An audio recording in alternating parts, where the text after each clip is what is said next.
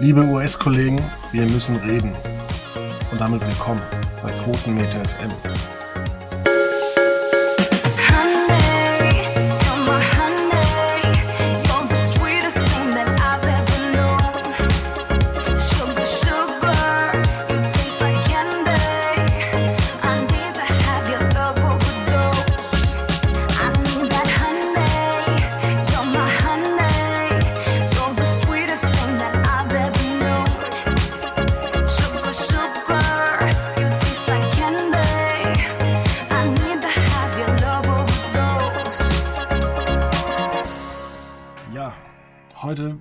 Wieder mit äh, Felix Meyer an meiner Seite.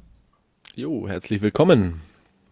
Ähm, ich will tatsächlich auf einen Bericht eingehen, den ich ähm, gestern gehört habe im Radio bei Deutschlandfunk Kultur, glaube ich. Oder Deutschlandfunk, ich weiß es nicht. Die haben da ein Medienmagazin. Und ähm, das passt auch in die Upfronts-Woche. Ähm, ATT will ähm, Warner Media loswerden. Und ähm, da muss man einfach mal sagen, weil jetzt schon wieder gesprochen wird von einem großen Global Player, dass diese Fusion mit Discovery funktioniert. Man muss sagen, vorab, also Discovery ist mit seinen Formaten oder mit seinem Player total erfolgreich, hat 15 Millionen Abonnenten. Ähm, halt für ein Programm, was ausschließlich im Fernsehen läuft und was eigentlich, ja, eigentlich Schrott ist. Also wer holt sich äh, irgendwie so ein Abo für, für Sendungen wie äh, Crazy Caponing oder sonst irgendwas? Man muss auch sagen, ähm, dass da wahrscheinlich kein großer Wettbewerb entsteht, weil ähm, verglichen mit Disney Plus oder Netflix ist äh, HBO Max eine Katastrophe und hat nur 10 Millionen Abonnenten die weiteren Millionen Abonnenten kommen eigentlich nur durch HBO zustande, von HBO-Kunden. Ja, also ich habe das auch, sag mal, am Rande mitbekommen mit ATT. Ähm, die Hintergründe sind da irgendwie ein bisschen schwierig, gerade eben auch mit Warner, also wo da die Zahlen dann eben auch immer herkommen, du hast ja gerade schon gesagt, viel hängt da klar an HBO. Ähm, aber es ist, ich finde es schwierig, von, auch von hier aus zu sagen, ich sage jetzt mal so, der, so wie die Berichte sind, man liest ja auch im Netz ein bisschen nach. Klar ist, okay, äh, ATT möchte Warner, ja, blöd gesagt, loswerden. Ähm, aber da steckt halt auch, ich sag mal, da steckt ja viel mit drin. Ich meine, das ist ja vieles, was man hierzulande auch gar nicht, genau. ja, ähm, also nicht, so, gar nicht mitbekommt. Also es ist so, dass AT&T äh, 180 Milliarden Euro Schulden hat. Mhm. Ähm, sie würden oder sie kriegen dann von Discovery oder ja wahrscheinlich 40 Milliarden. Und ähm, in diese neue Firma sollen weitere 40 Milliarden ähm, an Schulden mit reingepackt werden. Also es ist für AT&T, die danach nach wie vor 71 Prozent haben, äh, ein ganz guter Schritt, das langfristig zu veräußern. Ähm, jetzt hat ja auch Comcast Interesse, aber ich habe so das Gefühl, das wird irgendwie nix. Und ich glaube sogar, dass der Verkauf an Comcast äh, langfristig besser wäre, weil tatsächlich Comcast ähm, ist ein nachhaltiges Unternehmen. Also ähm, die haben zum Beispiel sich ähm, NBC Universal gesichert, was auch für die inzwischen ganz, ganz wichtig ist. Und äh, das ist direkt untergliedert und nicht noch über irgendwelche Arme ähm, mit irgendwelchen komischen Strukturen. Ja gut, Comcast ist halt auch, ich sag mal, ein gewachsenes, was heißt gewachsenes Unternehmen. Das ist jetzt ja bei mit AT&T und äh, Warner natürlich auch der Fall, aber ähm, ja, man muss sich halt irgendwo die Frage stellen, also wie macht es Sinn, die Zusammenkunft, ich meine mit Warner und HBO, beziehungsweise eben HBO Max, das ist ja nicht in dem Sinne schlecht oder schlimm gelaufen, es war eben nur im Vergleich zu den, bei den, jetzt, äh, wenn man auf die Streaming-Anbieter angeht, das war halt kleiner. Also irgendwie ein Drittel von Netflix steht, wurde so den Berichten geschrieben, äh, grob die Hälfte von Disney Plus. Ähm, das sind ja jetzt nichts, womit man sich verstecken muss, aber es ist eben auch nichts, wo man sagt, okay, mit dem Konzept, mit dem, mit der Zusammenarbeit gehen wir wirklich ja weiter. Und jetzt, wenn dann sowas wie Comcast mit reinkommt, das bringt das Ganze natürlich jetzt auch einfach nochmal auf eine ganz, ja, ganz andere Seite, weil blöd gesagt, ähm, ist Comcast ähm, ja auch einfach der größte Betreiber von, in dem Sinne vom Kabelnetz, den wir haben. Ich glaube, vor ja, Sony ist noch größer, glaube ich, und AT&T kommt dann danach mit Verizon, glaube ich. Aber das ist ja nun mal, also Comcast hat ja die Basis auf jeden Fall, kann man sagen. Und halt oh. den Namen, ne? Ja, wir haben es jetzt auch wieder so, ähm, dass ähm, die Warner-Beteiligung an CW noch ihre Serien vorstellt. Also wir nehmen das heute am Donnerstag auf, aber es ist schon gesetzt, dass sie fast alles verlängern, dass sie einen weiteren Serienabend machen. Also die Richtung bei Warner Brothers geht eigentlich äh, dorthin, Masse zu produzieren, die man international vermarkten kann. Und ähm, das ist auch ganz legitim, so finde ich, wie es Warner Brothers macht. Ja. Wir haben da ähm, noch CBS. Das ist der einzige Sender, außer also von den großen vier, die das genauso macht, machen. Also man hat gewisse Serien zu ähm, Paramount Plus zum Streamingdienst von CBS abgeschoben, wo ich das Gefühl habe, die sind zu jung für das eigentliche CBS-Publikum. Mhm. Ähm, weil CBS ist für uns eigentlich, muss man mal vielleicht vergleichen, auch von der Altersstruktur, das ZDF der USA. Ja, das, das kann man schon so sagen. Also ich glaube, also was heißt das kann man so sagen? Ich glaube, das hat sich auch entwickelt ähm, in die Richtung, aber ja, also ist ich mal, ich versuche mich gerade so zurückzuerinnern, wann man mal wirklich so mit CBS-Shows auch hierzulande in anderen Zielgruppen angekommen ist. Ich weiß gar nicht, also im Titel würde ich mir da jetzt auch, ich weiß nicht. Fällt dir da was ein, wo man sagen kann, das, das läuft auch so überregional? Also ich meine, klar, CBS hat natürlich auch diese, diese ganzen Crime-Geschichten, die sind ja schon auch. Ja, aber ich glaube tatsächlich, ähm, dass sich das, also Sat 1 zum Beispiel müsste sich, ich glaube, das wäre richtig, älter positionieren. Die sind zu jung. Die müssen tatsächlich, sage ich mal, eine Zielgruppe anvisieren ab 45. Und dann würden auch die Quoten steigen. Und ich finde nicht, dass das zum Beispiel das Vorabendprogramm ähm, zum Abendprogramm passt. Das große Backen oder so. Ja, das ja. ich nicht an. Das wird vielleicht mein Vater angucken oder äh, meine Stiefmutter. Aber sonst, also unter 45 gucken sich die wenigsten Leute das große Backen an. Und man muss auch sagen, man ist äh, unfassbar langweilig. Also es äh, ähnlich wie es das ZDF ähm, vertikal macht nee, horizontal macht Horit, ja. mit äh, NCIS und äh, NCIS Hawaii mhm. äh, am Montag oder gleich drei äh, FBI-Serien am Dienstag. Also das muss man sich mal vorstellen. Äh, wenn im ZDF irgendwie Dienstagabend drei Stunden lang erst Soko München, dann Soko Wien und dann äh, Soko Kitzbühel kommen würde, die würden uns wahrscheinlich für bekloppt halten.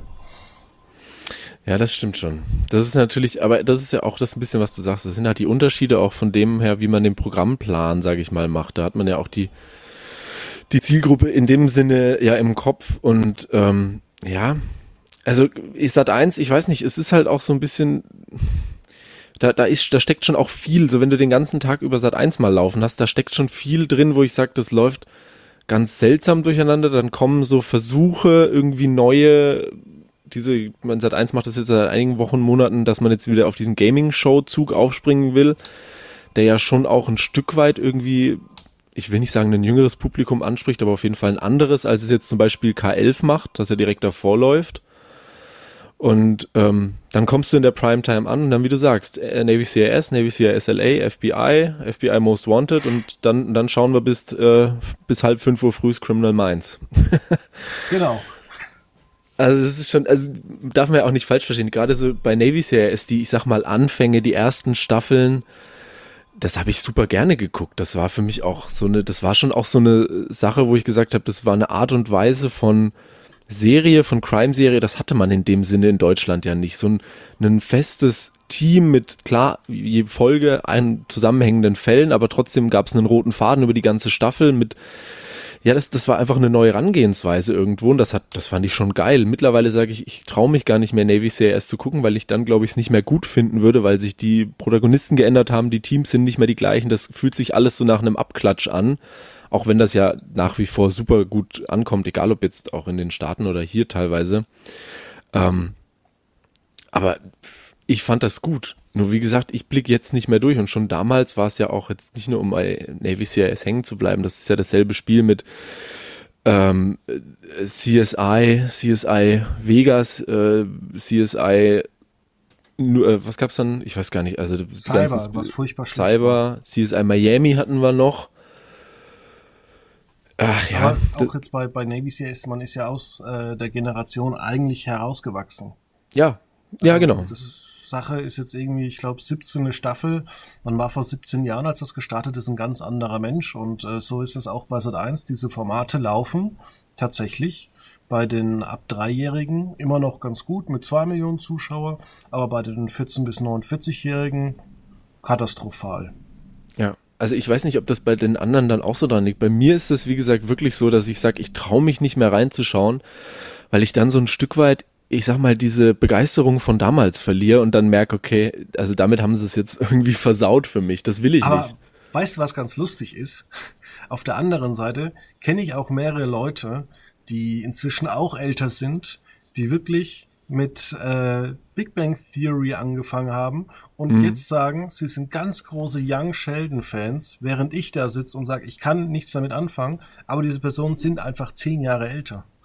Und ja. ich komme gerade auch in das Alter, ähm, wo ich sagen muss, ich gucke mir teilweise in aller Freundschaft dienstags im ersten an und finde das auch gut. Ja, ich weiß nicht, man belächelt es ja immer. Ich bin auf jeden Fall noch nicht auf dem Level zu sagen, ich gucke mir das, also jetzt in aller Freundschaft oder das sind ja auch einschlägige öffentlich-rechtliche Programme in dem Sinn. Da bin ich noch nicht angekommen, aber ich glaube, ich stecke so ein Stückchen auch in dieser in diesem Zwischendring drin, wo ich sage, ich bin viel aufgewachsen und habe viel in dieser Fernsehzeit mitgenommen von eben How I Met Your Mother, Big Bang Theory, auch noch ganz frühes King of Queens und so, was eben cool war. Und ich bin auf jeden Fall auch noch nicht bei Young Sheldon angekommen. Das ist für mich immer noch so ein, ach, jetzt wollen sie das unbedingt verlängern und noch was extra machen. Da bin ich noch nicht angekommen. Und ich wundere mich dann auch immer so, weil von meiner Sparte aus sage ich, das kann doch keiner gut finden. Aber es finden ja offenkundig sehr viele Leute gut, ne? Also das ist ja, ja. die Realität. Ja, ähm, jetzt haben wir die zwei Sender eigentlich schon abgefrühstückt. Äh, die, die Woche ging ja los eigentlich mit NBC und ähm, ja, auch da kann man eigentlich nur die Hände über den Kopf äh, zusammenfalten. Also der Mittwochabend wird komplett nur mit den Chicago-Formaten äh, bestückt. Der Donnerstag nur mit Law and Order. Ähm, am Freitag, das war mal vor Jahren eine Notlösung, zwei Stunden Dateline NBC. Äh, ja. Dann eigentlich Samstag haben wir auch wieder Dateline NBC Mystery dann alte Saturday Night Live Folgen. Der Sonntag ist mit Football bestückt. Die, da ist Football. die Frage, wie lange noch, aber auch so Montag und Dienstag. Ähm, also würden, würde Sat 1 zu uns kommen und wir uns sagen, wir machen zwei Staffeln lang das komplette Jahr über ähm, The Voice, wir würden sagen, hey, was ist denn mit euch los? Ja, das stimmt. Ja, NBC, damit hat die Woche auch ein bisschen angefangen. Ich weiß nicht, gestern war äh, Jimmy Kimmel war gestern oder vorgestern, ich weiß gar nicht mehr genau. Der, der hat äh, auch gut, der hat er gut das zusammengefasst, der, immer sehr wortgewandt. Ich bin ein großer Fan an sich. Und mhm. er hat dann nur gemeint, ähm, ja, NBC, also jetzt sinngemäß, NBC plant ähm, oder möchte mit den Olympischen Spielen in den Sommer auf jeden Fall, äh, sagen wir mal, voranspringen, auch wenn sie damit, äh, bis sie das können, irgendwie jede Person in Japan vorher umbringen müssten. Und als Reaktion darauf warum bringt NBC die, die Olympischen Spiele nicht einfach nach Chicago, so wie sie es mit jeder ihrer Shows machen? Kann man auch so sehen, aber ich sag mal, ja, funkt, ich frage mich immer, wo ist der, was heißt Sinn? Ich sag mal, es funktioniert scheinbar. Die Frage ist, wie lange, sage ich. Ja, aber hier auch in dem Fall finde ich es ähm, verwunderlich, dass man so viel für Peacock, aber da gehen wir später noch mehr drauf äh, ein, warum man so viel für Peacock macht, so viele verschiedene Shows und ähm, eigentlich das Programm von, von NBC so, so langweilig erscheinen lässt. Also es ist ja ganz interessant, wie es zum Beispiel die RTL-Gruppe macht.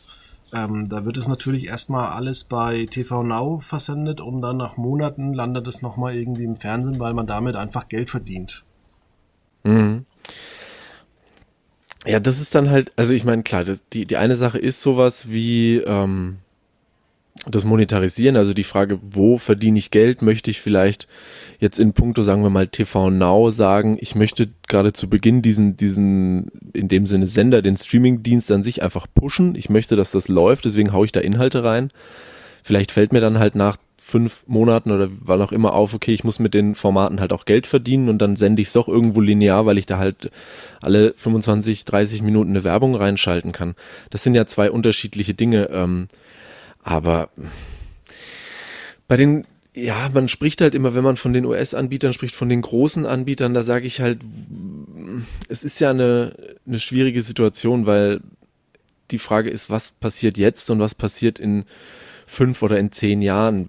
Haben wir an einem gewissen Punkt noch die Situation, dass man wirklich sagt, okay, ich verdiene mit Werbung schlichtweg mehr, als dass ich es mit vielleicht einem entsprechenden Placement im Streamingdienst mit Werben in einem Streamingdienst ähm, wieder aufwiegeln kann? Also wird sich das irgendwann da die Wiege halten, dass eben das Lineare gar nicht mehr nötig ist?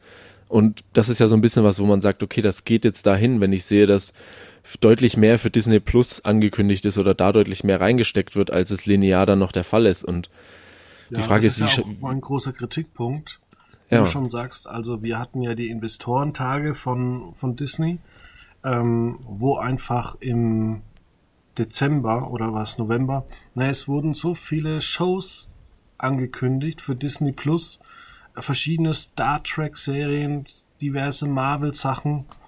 Und dann, wenn ich mir das äh, Programm von ABC anschaue, frage ich mich, was ist denn da los? Ja.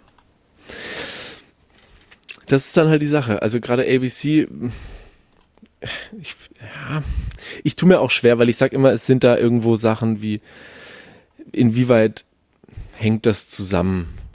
Klar muss, also ich, ich glaube, man kann nicht beide, beide Seiten gleichermaßen ähm, voll bespielen. Also ich glaube, da musst du schon irgendwo sagen, okay, ich habe die Zuschauer bei ABC oder CBS, wo auch immer, und dann habe ich eine, einen dazugehörigen Streaming-Dienst, wie es jetzt Disney Plus sein kann oder wie es ähm, Peacock sein kann, wie auch immer, dann will man sich ja auch nicht gegenseitig mit äh, dem besten Programm in Anführungszeichen die Zuschauer wegnehmen. Wobei man ja auch sagt, gut, im Streaming bist du ja jetzt dann auch nicht linear gebunden an eine Uhrzeit. Ja, ist alles richtig. Aber es passiert ja irgendwo. Also ich glaube, das sieht man ja auch beispielsweise jetzt, wie oder was passieren kann, ist, wie würde die neue Staffel Grey's Anatomy bei ProSieben laufen, wenn die neuen Folgen halt nicht schon vorher bei Disney laufen würden? Genau. No? Aber auf der anderen Seite würden wir es halt auch bemängeln, wenn bei ABC oder bei RTL einfach zwei Staffeln von ähm, Let's Dance kommt und am Dienstag zwei Staffeln von The Bachelorette und äh, am Freitag dann äh, im Jahr 30 Folgen von Die Hülle der Löwen. Ja, na klar. Ja schon jetzt, ist ja schon jetzt ja nicht mehr so interessant.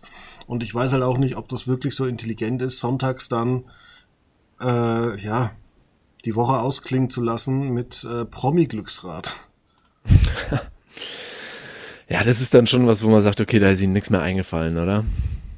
Ja, vor allem, wenn man halt sieht, ähm, welche Studios ähm, geschlossen worden sind. Also es ähm, wurden ja zwei Kreativstudios äh, geschlossen. Mhm. Ich habe auch das Gefühl, dass gar nichts von 20 Television jetzt geordert wurde da habe ich auch so ein bisschen das Gefühl, dass dieses äh, Studio langfristig nicht äh, überleben wird. Aber dass man zum Beispiel sich da nicht mit Marvel irgendwie einigen konnte, vielleicht irgendein Hit, weil auch sowas wie, ähm, na, der Mandalorian, das war ja. ja anscheinend ein Hit. Also warum fängt man nicht mal an, jetzt vielleicht mal die erste Staffel mit äh, zwei Jahren Verzug äh, am Freitagabend auszustrahlen. Oder ein, zwei andere Serien, die man so produziert. Also es, man ist ja bei, bei Disney Plus ist man ultra kreativ. Man bringt Serien über, über, über die ganzen ähm, Figuren von, von, von oben oder von ja. ähm, Cars aber das Problem, oder was ich, was mich halt verwundert, diese ganzen Disney-Sender machen cashmäßig unterm Strich jährlich 9 Milliarden Gewinn. Disney Plus macht zweieinhalb Milliarden Verlust. Und dass man so stiefmütterlich eigentlich mit ABC umgeht, ist für mich eigentlich total unbeschreiblich.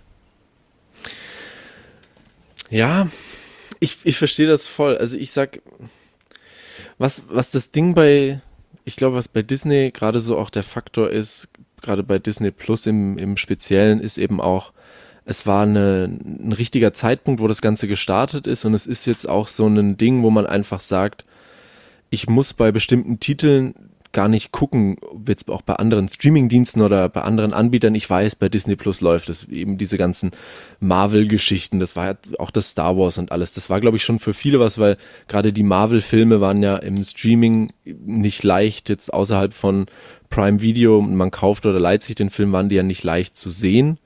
Und in dem Sinne ist das sowas, wo Disney sich so, einen, so eine Community erschaffen hat, wo die Leute wissen, ich krieg dort auf jeden Fall den Content, den ich in dem Falle will. Dann haben sie das super gemacht mit Star, was sie dazu genommen haben, was das erst, sage ich mal, belächelt wurde mit Star. Disney Plus wird erwachsen in dem Sinne.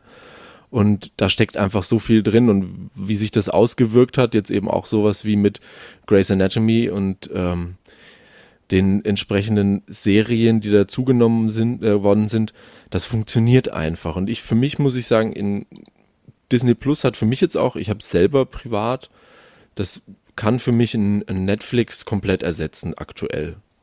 Weil ich auch nicht das Gefühl habe, und da sind wir auch bei dem Thema zu sagen, was habe ich bei Netflix, was mich in dem Sinne, was wirklich neu ist. Ja, es gibt tonnenweise Netflix-Originale und durchaus auch teilweise interessante Formate, auf jeden Fall. Aber das sind dann immer so Eigenkreationen, wo man irgendwie versucht, ja, es gibt dann ja diesen Netflix-Stil, wie Dinge gemacht werden. Und ich bin da auch ein Fan von, keine Frage. Aber das ist nicht das, wo ich sage, okay, ich sehe die Folge Grey's Anatomy früher, als ich die Möglichkeit dazu im Fernsehen hätte. Und da haben sie schon was, ja. haben sie schon gut gemacht. Bei mir ist es so, ich benutze tatsächlich zurzeit Disney Plus nur, um nochmal Brothers and Sisters anzugucken. Die haben da schon einen guten Content. Allerdings ähm, gucke ich zurzeit tatsächlich sehr viel Sky, weil die eben ähm, gewisse Network-Serien haben, die mhm. auch ähm, ja einfach ein Jahr früher laufen. Und ähm, da kann ich alles auch streamen. Ja, das stimmt. Ich muss sagen, bei Sky bin ich immer ein bisschen, was heißt raus, aber ich bin einfach kein, ich hab Sky, hatte nie, hab's nie Sky. Ich, ich sehe es immer, wenn man doch mal irgendwie bei Kumpels ist und Sky sage ich mal, zum Fußballschauen benutzt, dann sieht man ja doch immer, was da so ein bisschen läuft. Auf jeden Fall, da sind Sachen, die kriegst du auch nur dort.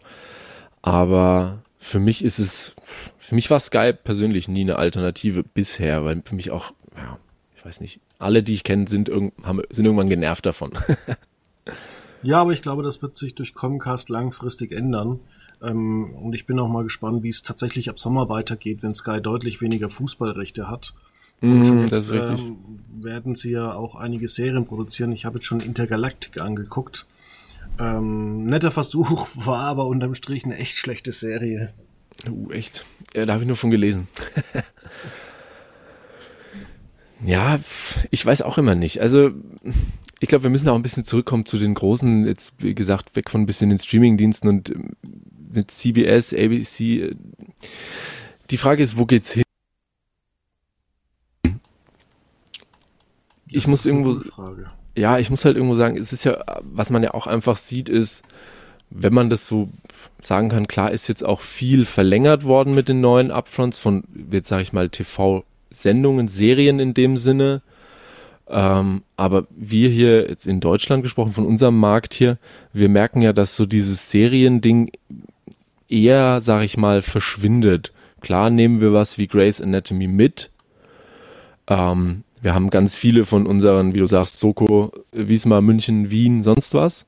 Aber ähm, sowas wie die Simpsons verschwindet ja irgendwo komplett auf 18.30 Uhr. Und da, da geht.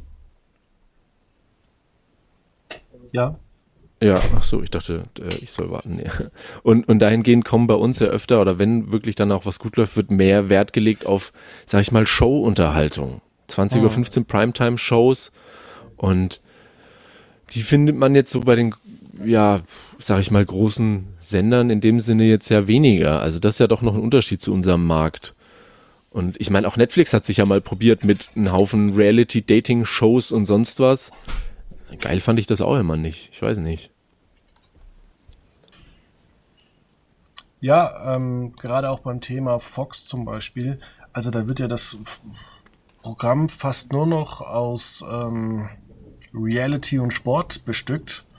Also wir haben den Montag, da läuft ja noch 911 und eine neue Serie The Big Leap. Aber eigentlich ähm, ja noch den Dienstag äh, einigermaßen mäßig. Aber Mittwoch ist The Masked Singer und so eine Art äh, ähnliches Musikquiz. Der Donnerstag äh, Football Freitag äh, SmackDown, Samstag äh, College Sports etc. Ähm, ja. Sonntag, Nachmittag auch Sport und äh, dass man eigentlich im Vorlauf bis zu 20 Millionen Zuschauer hat und dass die Simpsons dann irgendwie bei 2 Millionen sind, zeigt eigentlich für mich, die Serie müsste endlich mal beendet werden. Also es fehlt tatsächlich auch bei diesem Comedy-Block der Impuls, auch Family Guy. Ich habe jetzt schon viele Folgen Family Guy gesehen.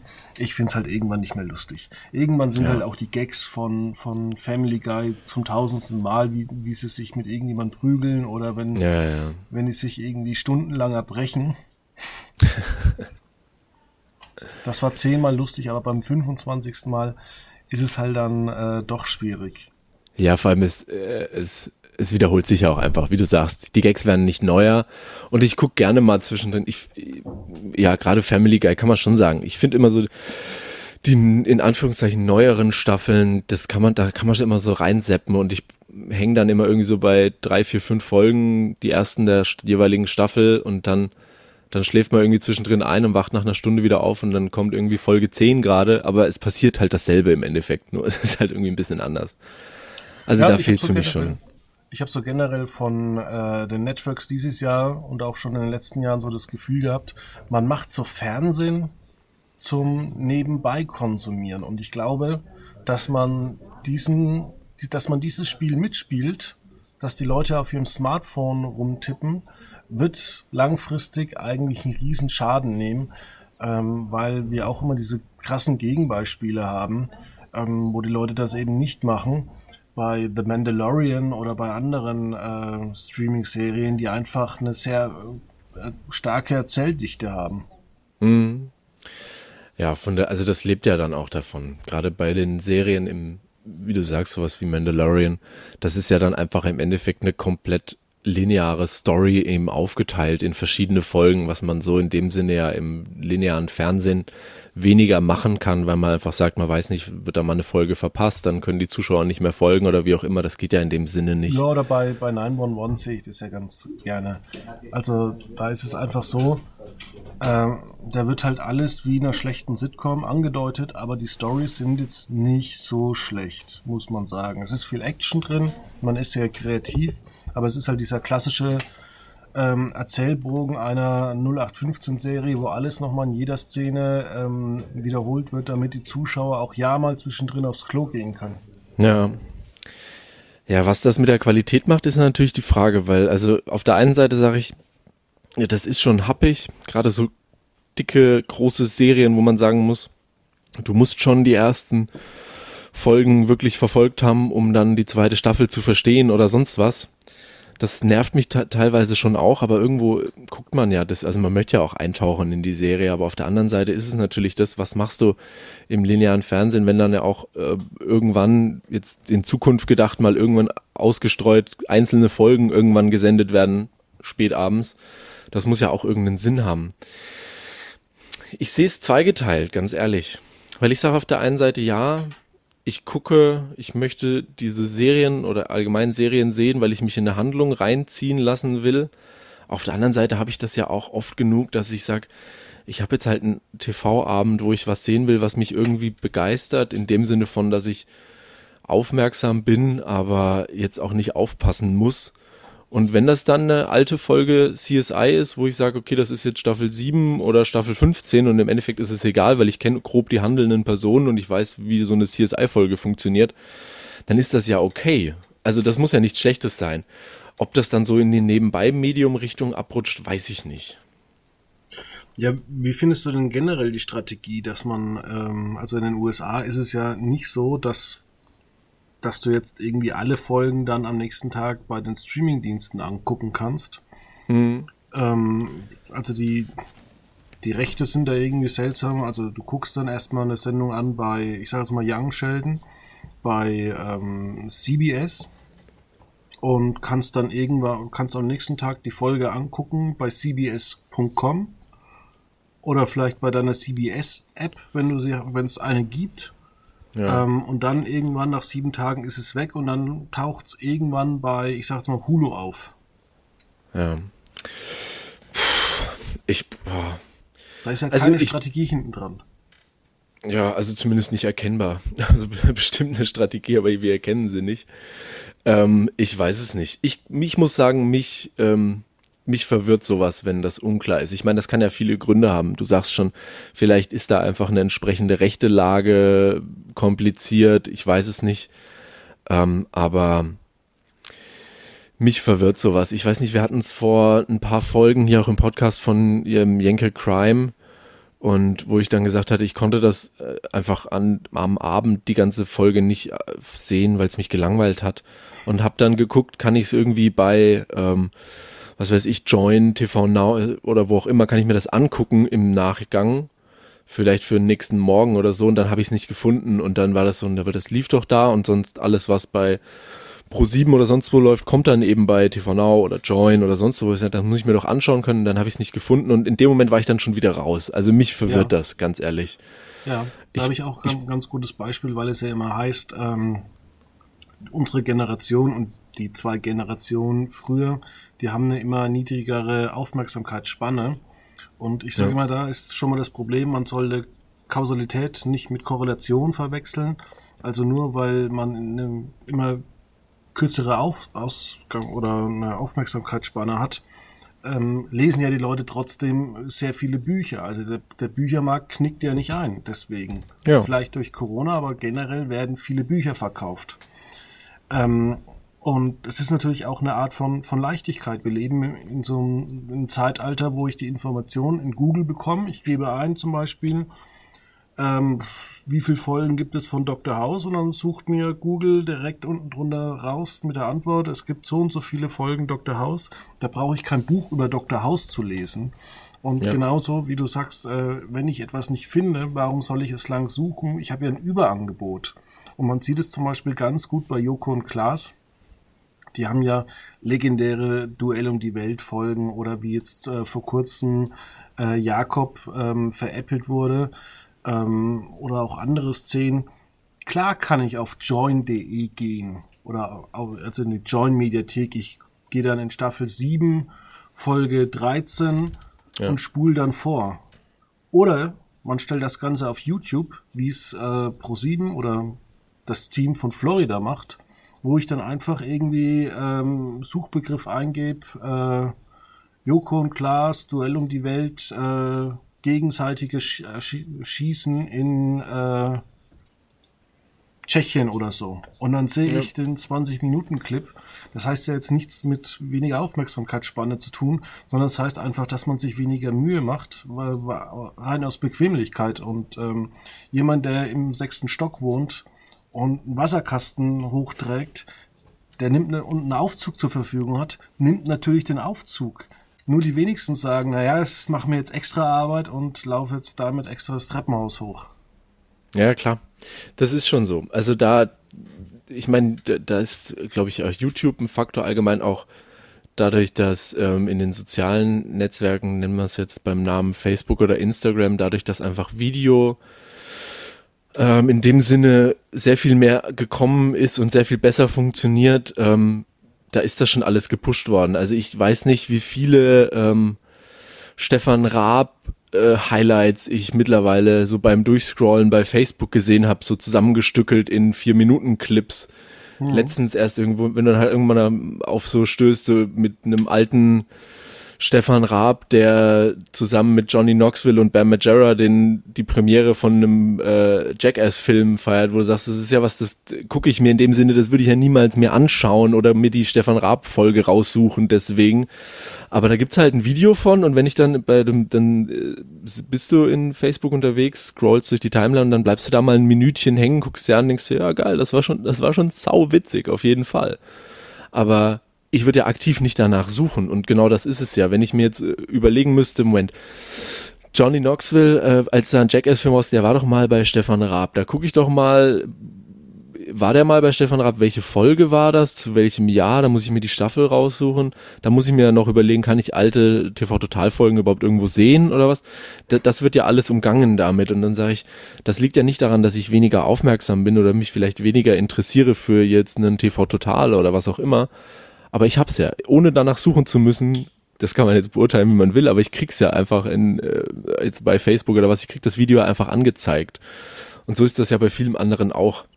Und da muss man schon irgendwo aufpassen, glaube ich. Gerade, also wenn wir jetzt bei dem Thema sind, zu sagen, wie viel aktives Medium ist Fernsehen noch? Ähm, das, das ist schon gefährlich ein Stück weit. Ich glaube, solange diese Shows funktionieren, solange die fünfte Sequel- und Prequel-Serie für, für funktioniert und solange es reicht, einfach nur mit einem bisschen geänderten Team mit einer Crime-Serie in eine andere Stadt zu, zu ziehen und die, äh, die Fälle ein bisschen anders zu gestalten. Solange das funktioniert, wird das weitergemacht, auf jeden ja, Fall. Das ist ja leider auch so ein bisschen enttäuschend, weil ähm, man sieht es im Kleinen mit NCIS oder ja. mit FBI, aber man sieht es auch im Großen. Also zum Beispiel Disney ist da ja auch prädestiniert drin die kommen jetzt nicht auf die Idee, mal zu sagen, wir machen mal was völlig Neues, eine völlig neue Weltraum-Saga, äh, sondern ja. da wird jetzt Star Trek so weit ausgeblutet, bis die neuen Serien keiner mehr angucken möchte. Ja, ja, Star Trek ist ja sowieso ein Ding. Mein, mein Cousin äh, war früher Star Wars, ja, ja.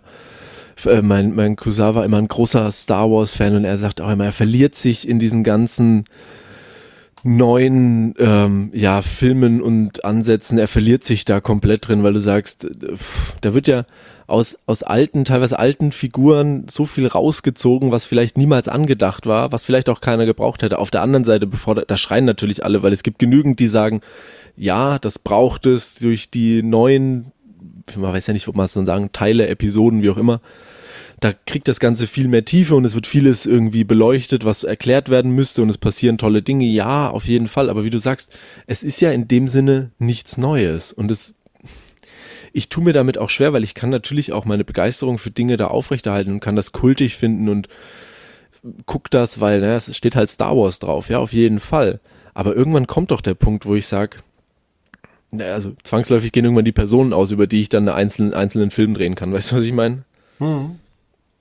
Und das, das muss doch den Leuten auch irgendwo aufstoßen, weil ich möchte doch was, was Neues erleben. Ich meine, ich habe das schon öfter jetzt auch hier gesagt, mich nerven, ähm, gerade bei Serien, so, mich nerven so Rückblicke und sowas. Das nervt mich immer unglaublich. Wenn so eine Folge irgendwie mit einer äh, Szene anfängt und das erste, was man danach eine Minute sieht, ist vor zwölf Stunden. Das macht mich fertig. Ja. Und das, das ist ja im Endeffekt nichts anderes, außer dass man sagt, wir erzählen von einer bestimmten Person die identische Handlung teilweise, nur noch mal aus einer anderen Sicht.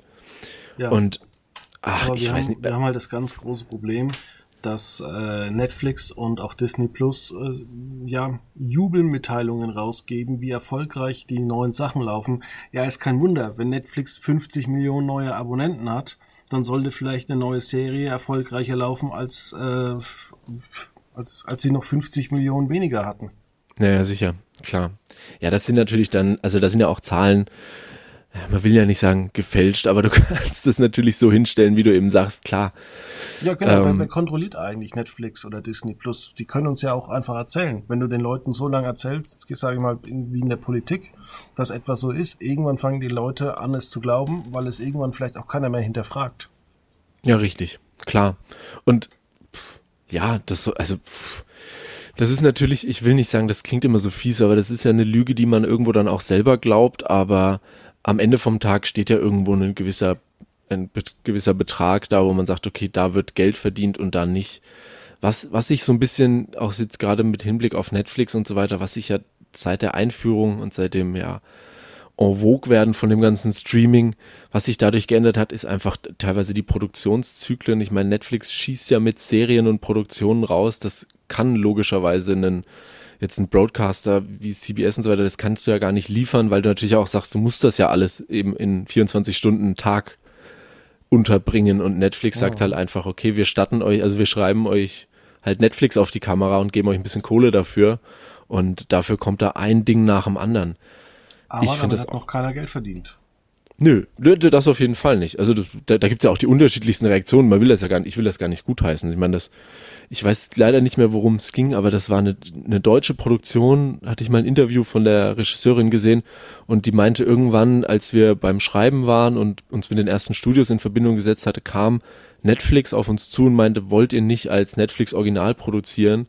Und ähm, da hat man sich dann geeinigt und die meinte, ab diesem Moment, wo man im Endeffekt den Vertrag mit Netflix unterschrieben hatte, waren wir auf einmal von einem kleinen deutschen Serien- oder Filmprojekt äh, auf einmal eine riesen Crew. Die haben einfach gefühlt ist dann halt ein LKW mit modernster Technik gelandet und auf einmal waren wir eine Riesenproduktion, wobei wir vorher irgendwie drei äh, Drehbuchautoren waren mit einem mit einer coolen Idee. Also das ist ja auch was, wo du sagst, das muss ja gar nicht geil finden, weil in so einem Ding geht dann ja viel von deinem eigenen Projekt in dem Sinne verloren. Und mhm. dann landet man bei was, wo man eben sagt, also ich glaube, da kann man, das kann man schon so sagen, ohne es zu wissen, wenn man nur das Bildmaterial sieht, sowas wie ein Netflix-Original, das erkennt man einfach. Das ist eine gewisse ja. Art und Weise. Und das finden ja auch nicht alle gut. Mich nervt das auch teilweise. Das ist ein, aber es ist halt ein sehr junger, ein sehr moderner Stil, Dinge zu machen, alles sehr ausdrucksstark und so und ich weiß immer nicht. Also ich finde ja ein ganz interessanter Fakt, wenn wir da nochmal ganz kurz draufkommen, äh, zum Ende der Sendung jetzt, ähm, dass die Amerikaner im Gegensatz zu uns Deutschen auch die amerikanische Geschichte in Serien einfließen lassen. Also mhm. egal welche Serie, also zurzeit in fast allen Serien spielt Corona eine Rolle. Ähm, ja. Dann haben wir es einfach noch, dass ähm, zum Beispiel auch bei 911 war das jetzt so. Da war im ist das Krankenhaus die Kühlung ausgefallen und dann hat das Team äh, hat dann Impfdosen verimpft. Und das war ist natürlich auch für die Amerikaner so eine Heldengeschichte, aber wir haben auch Serien wie 911 Lone Star, wo, oder viele, zehn andere Serien, wo immer Bezug irgendwie auf den 11. September genommen wird.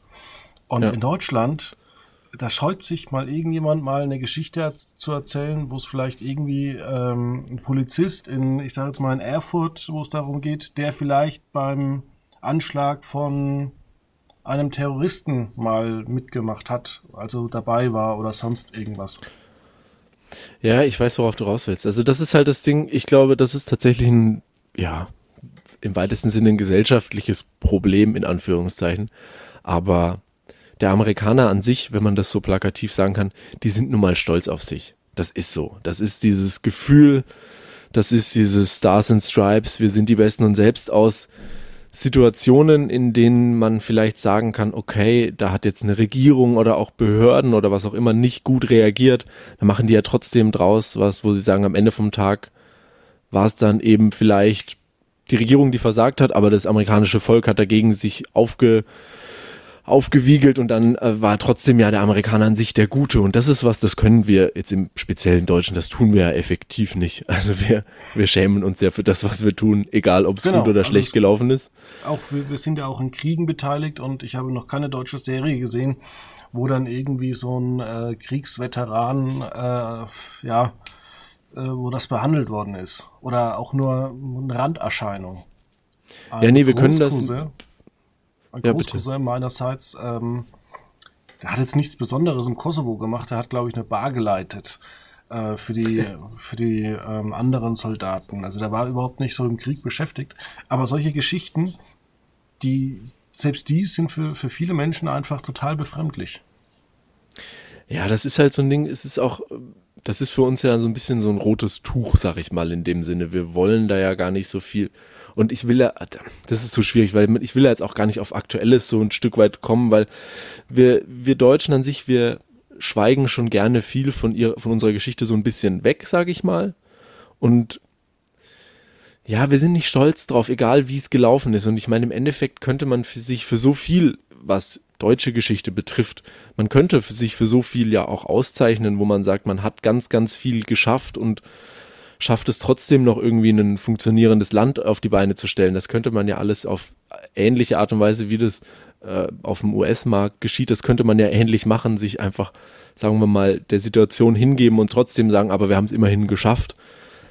Aber das, das, das wagt keiner und ich glaube, ich weiß nicht, die Frage ist auch, wie würde das funktionieren? Also, könntest du dir eine, ARD-Produktion vorstellen, irgendwie, wo es um, weiß ich nicht, Bismarck geht und deutsche Geschichte. Ja, es muss ja nicht gleich direkt um Bismarck gehen, aber es kann vielleicht mal sein, äh, dass man tatsächlich mal ähm, in so eine Story äh, mal ein Problem eines ähm, vielleicht vom vom Ermittler, der Bruder äh, oder jetzt sag ich mal bei in aller Freundschaft. Es geht einfach jemand darum, jemand, der vielleicht ein Bein verloren hat bei dem äh, schrecklichen Unfall in Eschede. Mhm. Aber selbst sowas wird ja nicht gemacht. Und jetzt verliert er noch ja. sein zweites Bein. Traurige Geschichte, aber so, solche Storylines sind uns ja in Deutschland völlig fremd. Ja gut, aber es, es gibt ja in Ansätzen sowas teilweise und aber das lief ja dann auch nicht sonderlich stark. Es gab ja immer mal, ich will jetzt nicht, ich weiß die Titel auch nicht mehr so wirklich, aber es gab über ähm, so ähm, Bergbaudramen gibt's ja ein paar Filme. Mhm. Das gibt's ja durchaus. Was hatten wir denn auch? Ist schon auch lange her. Sowas ja, wie Hamburg Sturmflut und sowas. Genau, so sowas so. haben wir schon auch. Aber das war's dann so. In normalen Serien meine ich, findet sowas halt einfach nicht statt. Ich ich find's vor allem auf dem, sag ich mal, auf dem Serienmarkt an sich ähm, schade, weil wie du sagst, ähm, Corona ist in den amerikanischen Produktionen ein Riesenthema und das gibt's ja auch in in, in anderen Arten und Weisen, dafür muss es jetzt ja nicht ja Corona sein. Es gibt ja ganz viele Beispiele, wo dann eben einfach Aktuelles mit einfließt in solche Serien in Amerika und sowas machen wir nie, weil für uns ist immer eine Produktion, selbst wenn es so sowas wie gute Zeiten, schlechten Zeiten ist, was jetzt ja auch irgendwo logischerweise in einem realen Setting spielt und ähm, trotzdem ist es immer so eine Parallelwelt, diese Serie. Ja. Also weißt du, und das finde ich, das finde ich so schade, weil ich meine, dass diese ganzen ellenlangen, ja, halb Fiction, halb Reality-Formate eben von GZSZ über alles, was zählt, bis hin zu Berlin Tag und Nacht und wie es nicht alles heißt, einer gewissen Zielgruppe, das funktioniert ja, zweifelsohne. Und ähm, da könnte man sich relativ einfach halt auch mal sagen, okay, wir sprechen vielleicht auch tatsächlich ja wichtige Themen mal an. Wir machen mal was zum Thema in unserer Serie, weil wir vielleicht eine ganz andere Zielgruppe ansprechen, als es jetzt eine Nachrichtensendung oder eine Sondersendung bei ARD ZDF ist. Das ist ja schon eine oh. Möglichkeit, die einfach ausgelassen wird. Ob das am Ende ankommt, weiß ich auch nicht. Müssen Aber ich, ich würde ich würde es ausprobieren. Wenn ich eine Serie machen würde, ich würde es ausprobieren. das ist doch ein gutes Schlusswort. Äh, ja, Pfingsten steht vor der Tür. Äh, irgendwas Besonderes geplant, außer den Eurovision Song Contest zu schauen? Auf jeden Fall den Eurovision Song Contest gucken und ähm, Nee, gar nichts. Ich finde, das ist aber ein Ding der Zeit. Durch Corona und alles ist ja egal, ob Feiertage sind oder Wochenende oder unter der Woche. Ist da alles gleich. Ich krieg nichts mehr mit von Feiertagen. Ja, bei mir ist das ganz große Problem das Wetter. Also es ist ja hier in der ganzen Region, aber es ist auch in Mannheim etc., wo ich sonst so unterwegs bin, einfach furchtbar zurzeit, weil es ist, es ist mal 20 Grad, dann macht ja. man schnell einen Corona-Test, dann regnet's, dann sind es drei Stunden wieder 13 Grad und dann muss man auf einen Termin und dann sind 19 Grad. Und äh, es ist total nervig, weil du kannst gar nicht länger planen, jetzt mal zu sagen, äh, ich mache jetzt mal wieder eine zweistündige oder dreistündige Wanderung. Du musst alles einpacken, was du hast. Von kurzer Hose bis Winterjacke. Dann geht's. Ja. Na, ist halt nicht so toll. Nee. In diesem Sinne, bis nächste Woche. Tschüss.